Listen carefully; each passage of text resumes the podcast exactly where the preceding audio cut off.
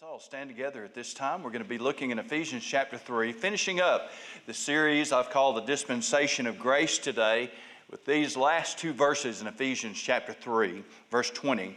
Now, unto him that is able to do exceeding abundantly above all that we ask or think, according to the power that worketh in us, unto him be glory in the church by Christ Jesus throughout all ages, world without end. Amen. And may God bless the reading of His Word today, is my prayer. You may be seated. It is fitting that as the Apostle Paul was discussing God's work in his life and how God had blessed him, God's gracious provision in him, so that God had graciously equipped him, enabled him, given him a message to declare to people, and all of that by his grace and of His grace. He was preaching by grace, He was preaching about grace. No wonder He called it a dispensation of grace. But as he ends up this discussion in chapter 3, he ends it up with a doxology. Now, doxology is a message of praise that is set to music. And most of them are pretty simple, but they have echoed down throughout all of our generations. One of the things that God's people are known uh, for is a doxology. If you know this one, sing it with me. Praise God from whom all blessings flow. Praise Him, all people here below. Praise Him, all of ye heavenly host. Praise Father, Son, and Holy Ghost. Doxology.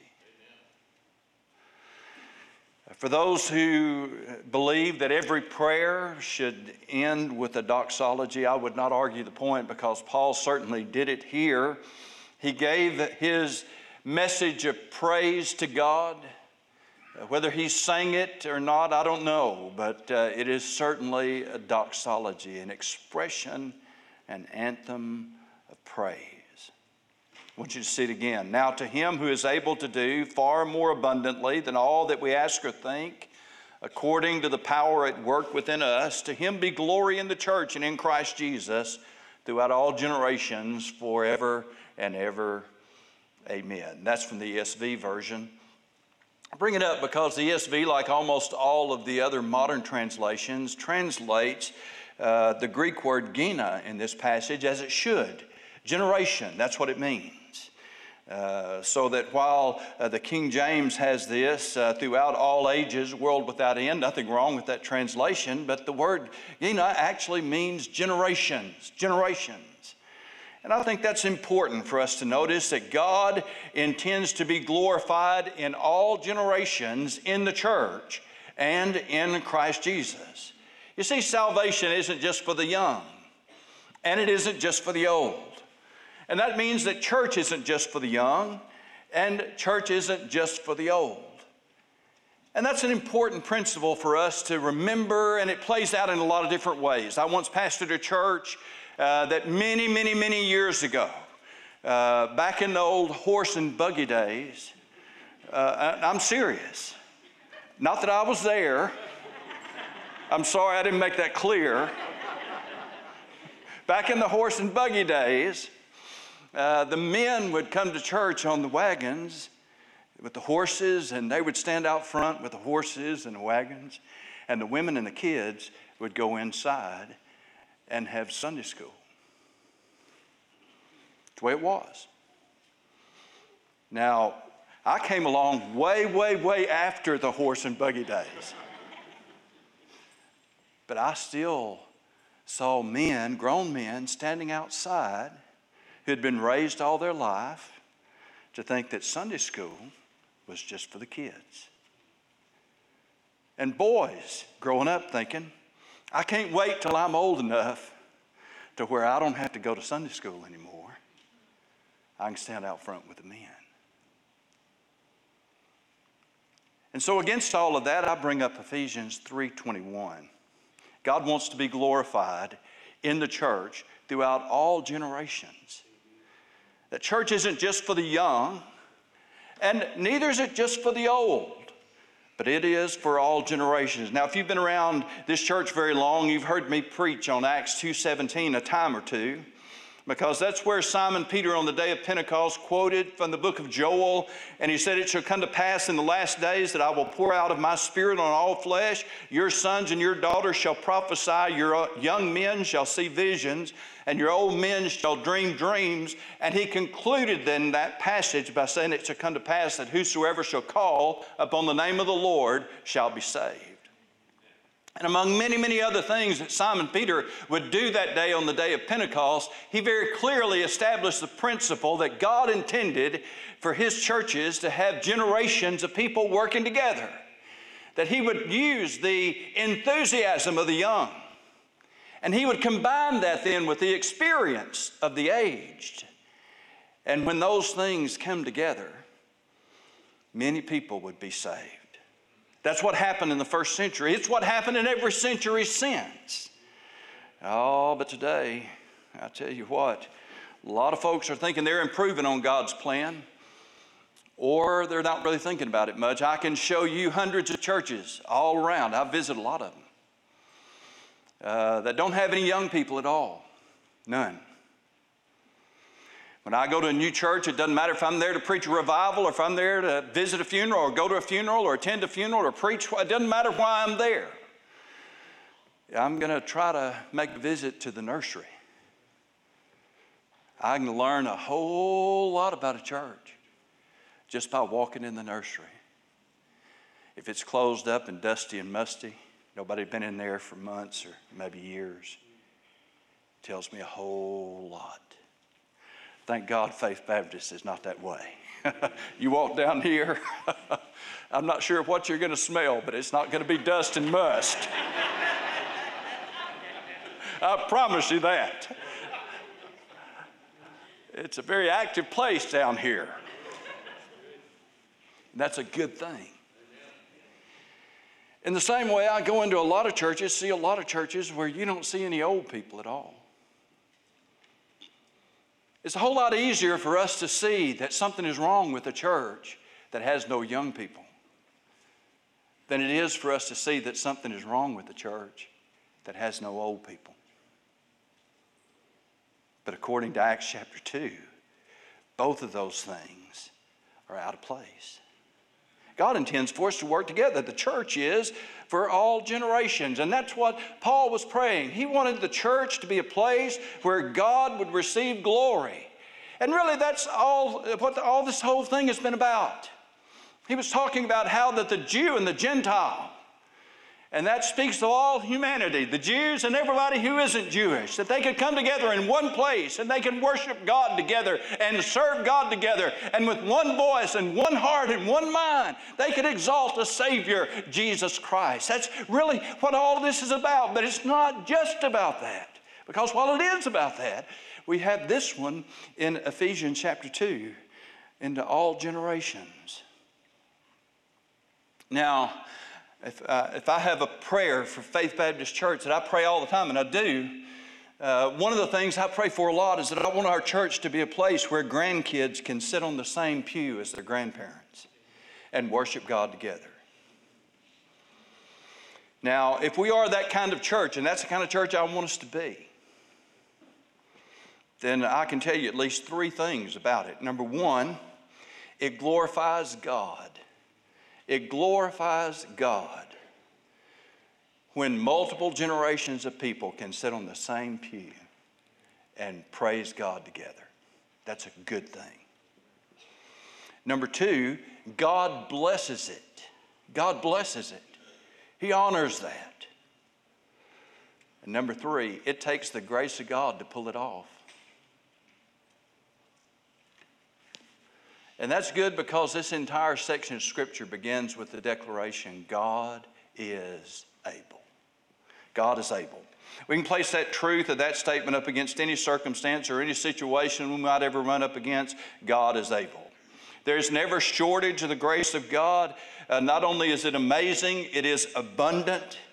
But the text doesn't just stop there because God's grace is not just abundant, it is exceeding abundant. It is supra abundant, super abundant.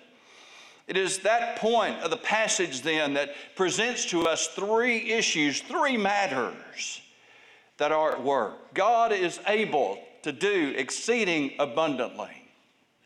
So that as difficult as it can be from time to time for us uh, to settle down together with people of uh, different backgrounds and even different races and nationalities, and yet come together as one church and worship God and serve God together, as difficult as it can be to stretch across the generations these days. And let me tell you something ask any staff member in any church, and they'll tell you that there's, I feel like we're in a tug of war sometimes, and we're the rope.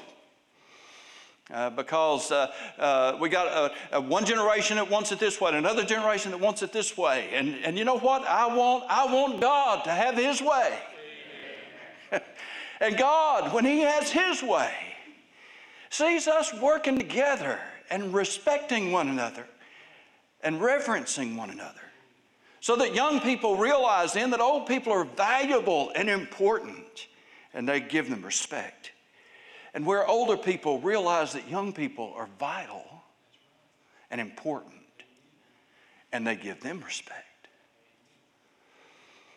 And we submit to one another in the fear of God. I mean, these things are all over the Bible. God is able to make that happen. And He's able to do far more than we can ask or think according to the power that works in us. Three things. First thing he talks about is vocalization. God is able to do exceeding abundantly above all that we ask. All that we ask. Now, the classic passage on prayer is found in James chapter 4 and verse 2, where James says, You lust and do not have, you murder and covet and cannot obtain, you fight and war, yet you do not have, because you do not ask. Now, we talk a lot about prayer, and rightly so. It drips from the pages of this book. But I love the example that the Bible gives us in Acts chapter 12, around the time when Simon Peter was put in prison after James, of all people, James, this is James and John, as in Peter, James, and John. Peter, James, and John, this is James in that trilogy. James the apostle was arrested and killed by Herod. When he saw that it pleased the Jews, he arrested Simon Peter next. And the only reason he didn't kill him immediately was because it was a feast time, and so he waited until after the feast, intending to kill Simon Peter as well.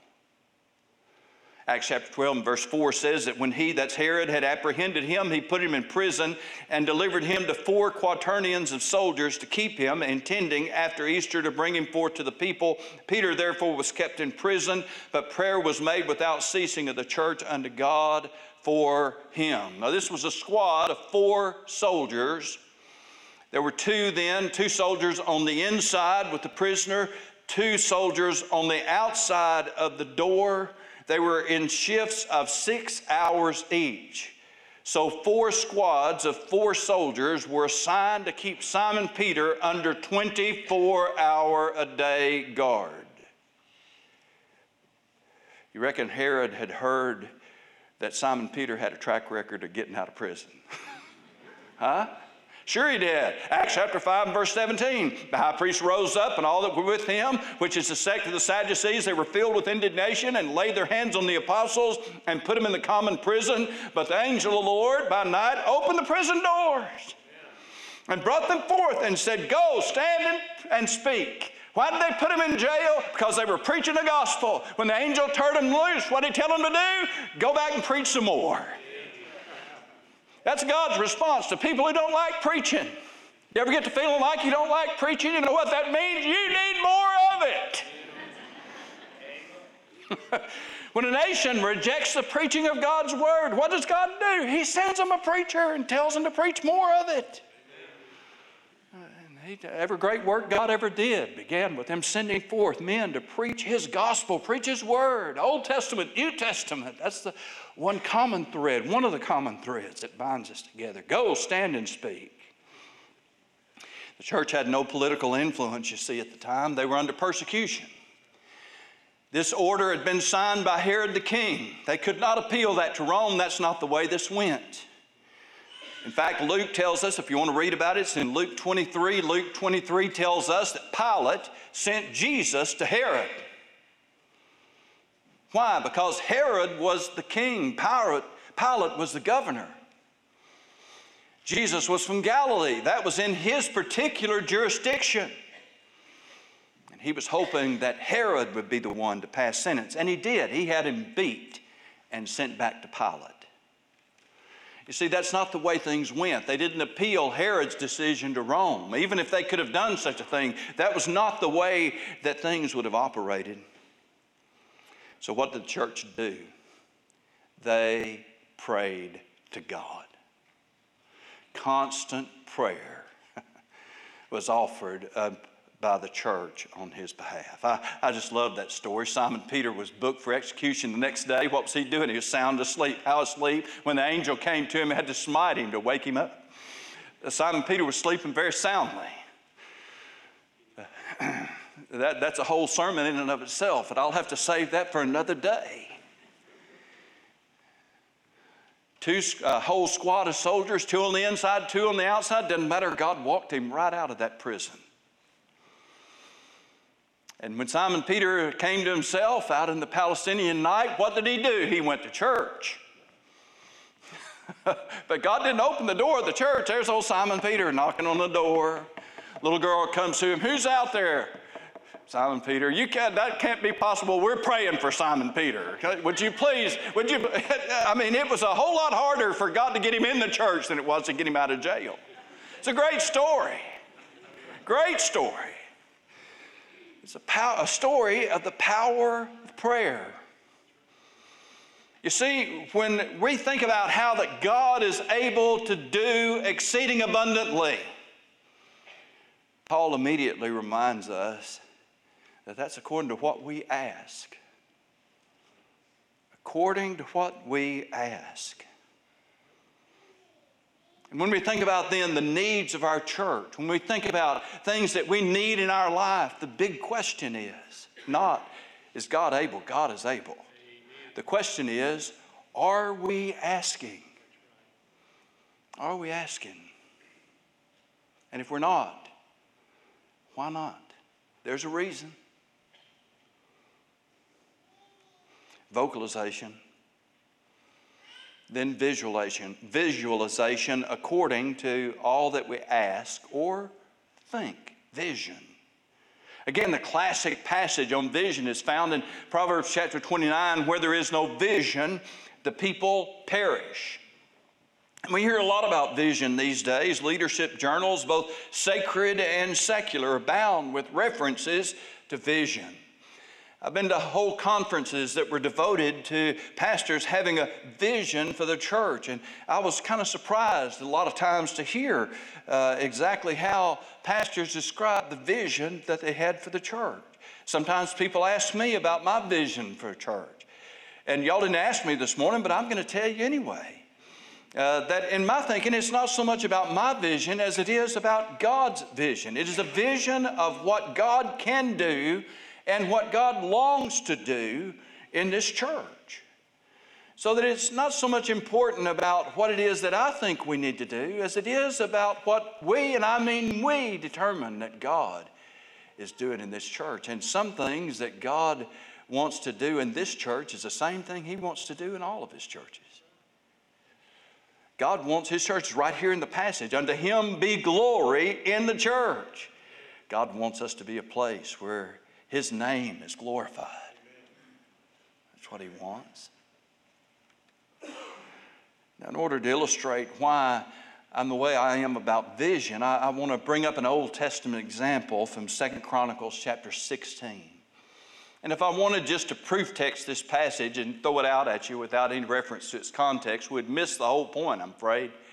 Because the passage says, it's a great passage, the eyes of the Lord run to and fro throughout the whole earth to show himself strong on behalf of those whose heart is loyal to him. The King James has that perfect. Uh, either one uh, is the same kind of idea, whose heart is perfect or loyal to him. That's an incredible passage.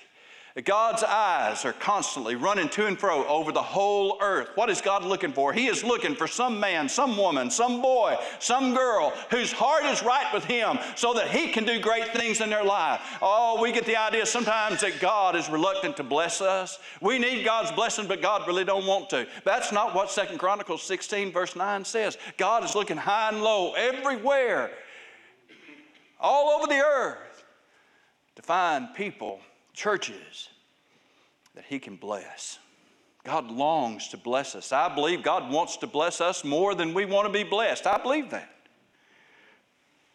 So, what's He looking for? He's looking for people whose heart is loyal or perfect to Him.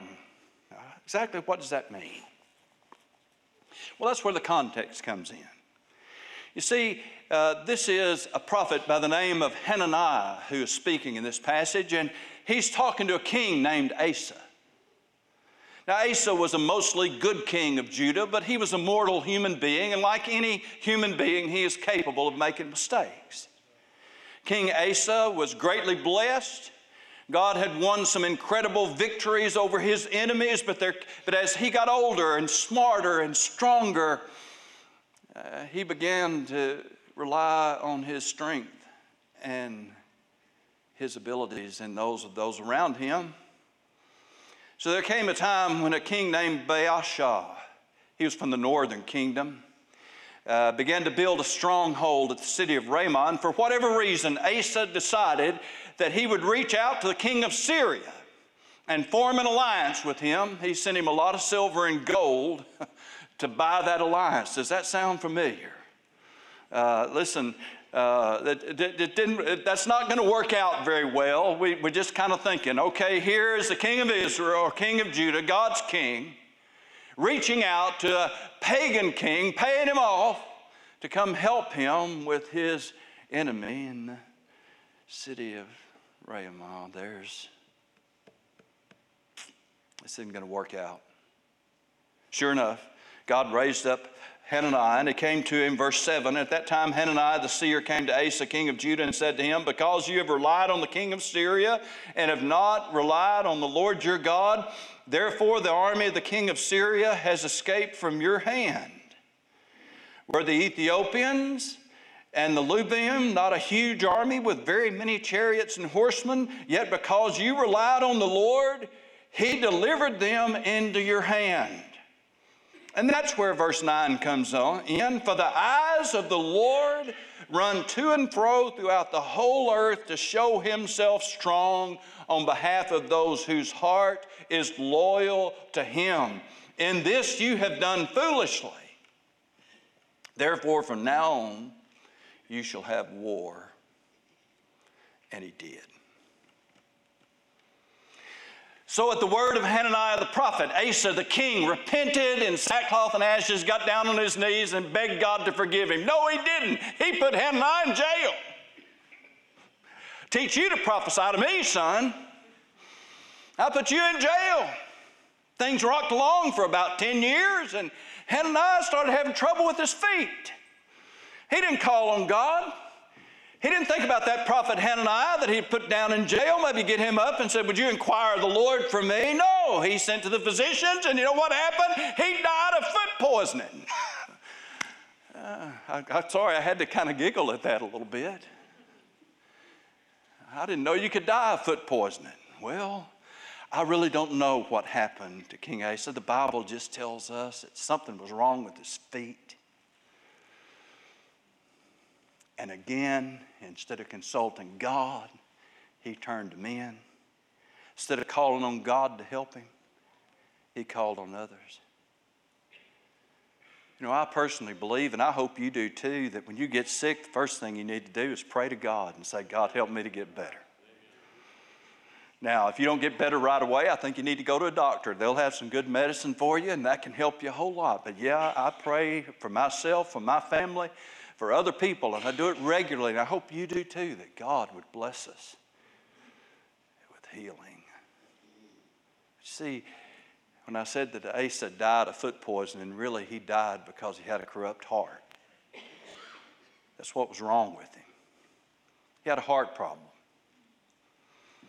His heart problem was that instead of relying on God and trusting in God, he relied on himself and others. Instead of trusting God for what only God can do, he instead began to turn to others, to human ingenuity, power, and ability. Folks, we all struggle with this, and I do too. I'm a smart guy, got a lot of experience. It's easy for me to say to the Lord, Lord, I can handle this. We can take care of this. You see, my, my vision for Faith Baptist Church is easily defined. I want God to do such a work in this church that only He can get the credit. That they'd not look to some ingenious new something that we did and said, oh, yeah, man, they put that in place, and man, look at it.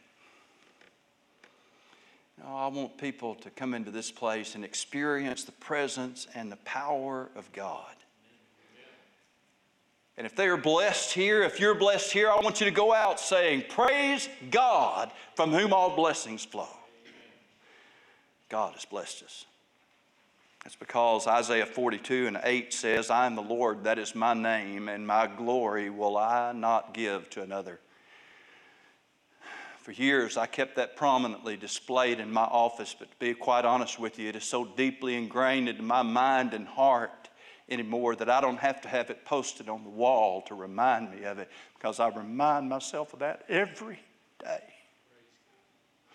Every day. That God is God. And He gets the glory for everything that is done here.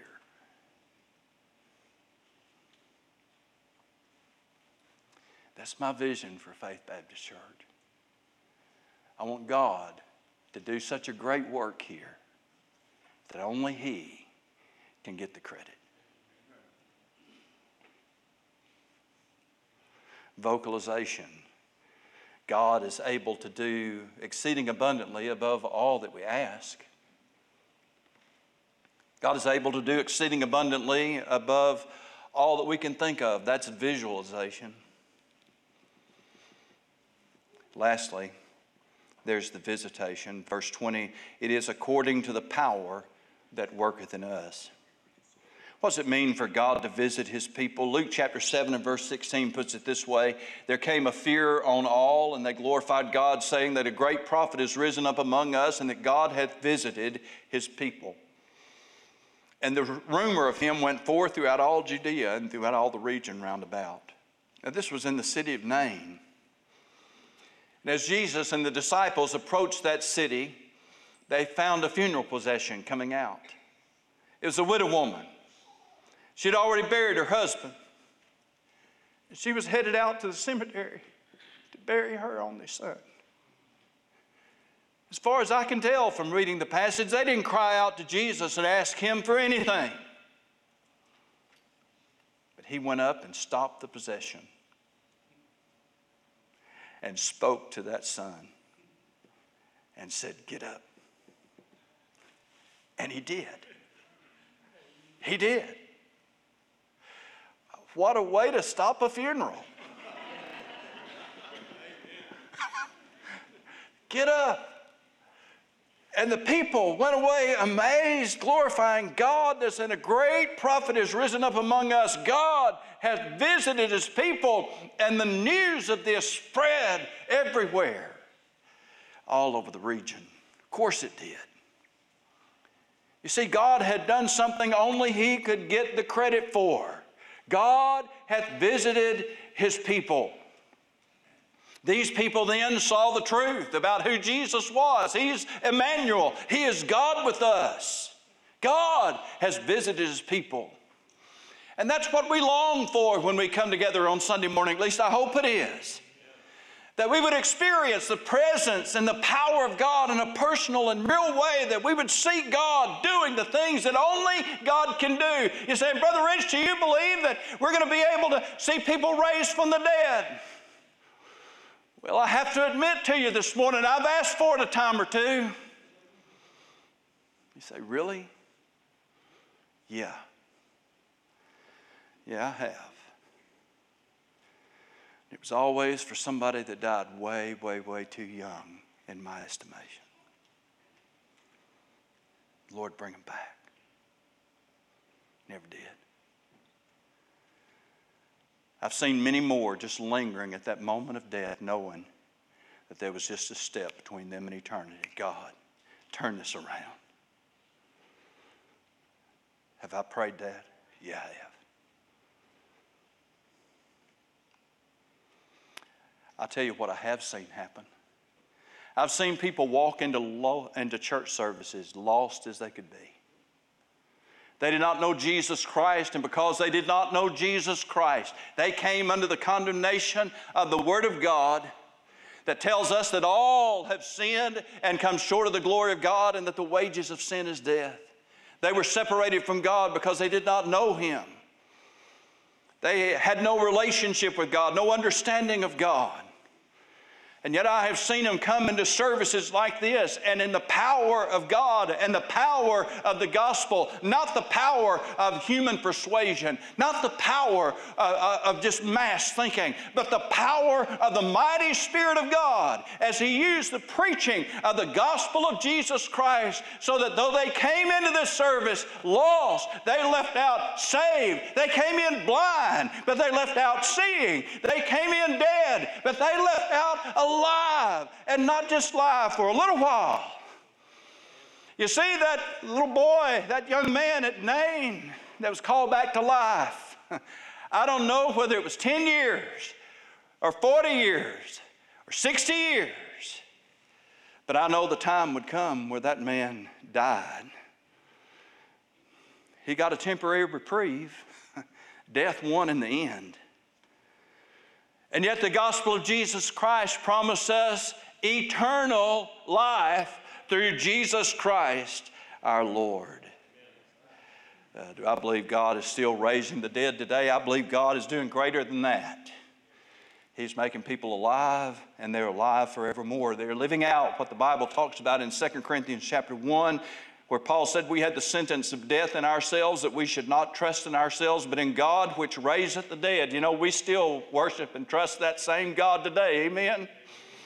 Who delivered us from so great a death, and doth deliver, in whom we trust that he will yet deliver us.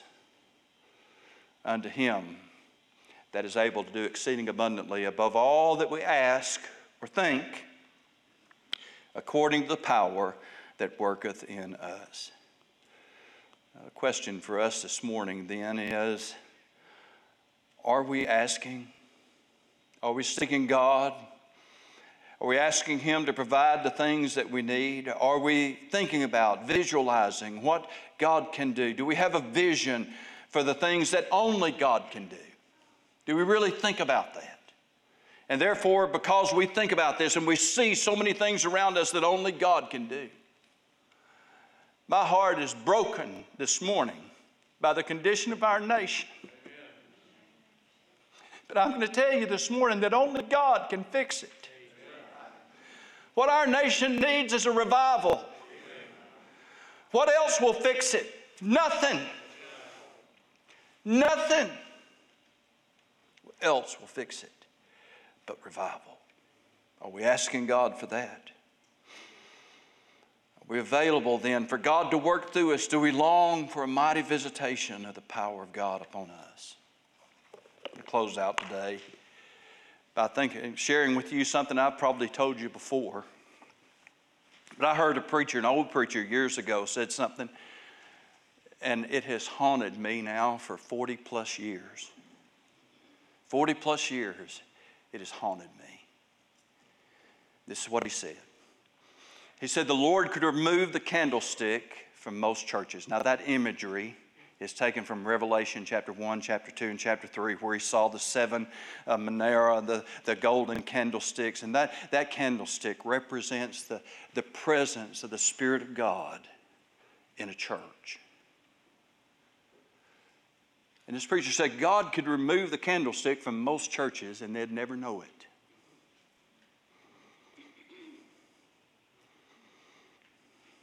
Went on to explain this. Because there's so little that goes on in most churches that relies on the power of God. You see, we can talk about it. I can preach about it. But when it gets right down to it,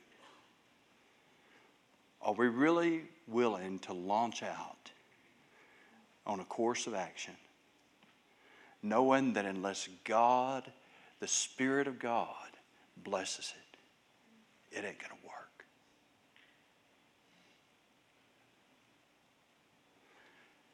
Because there's something about our fallen human nature that we will choose more organization, more administration,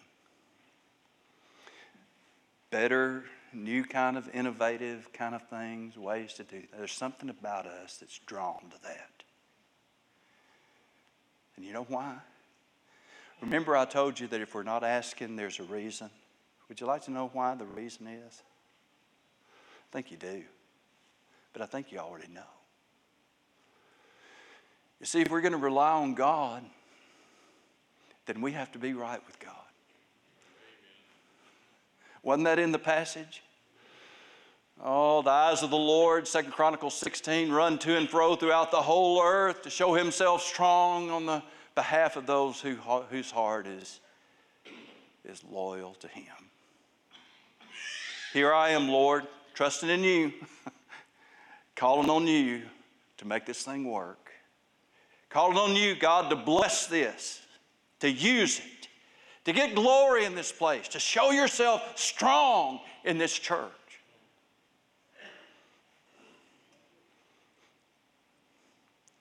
And I'm going to stay the course and keep trusting in you and keep doing what you've told us to do. And if that means, God, I've got to lay some things down because they're hindering it, then God, I want to lay them down. If it means there's some things I'm going to have to pick up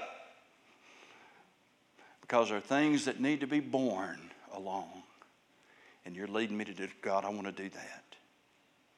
I'm willing to make the changes then because I know that your incredible power works in us.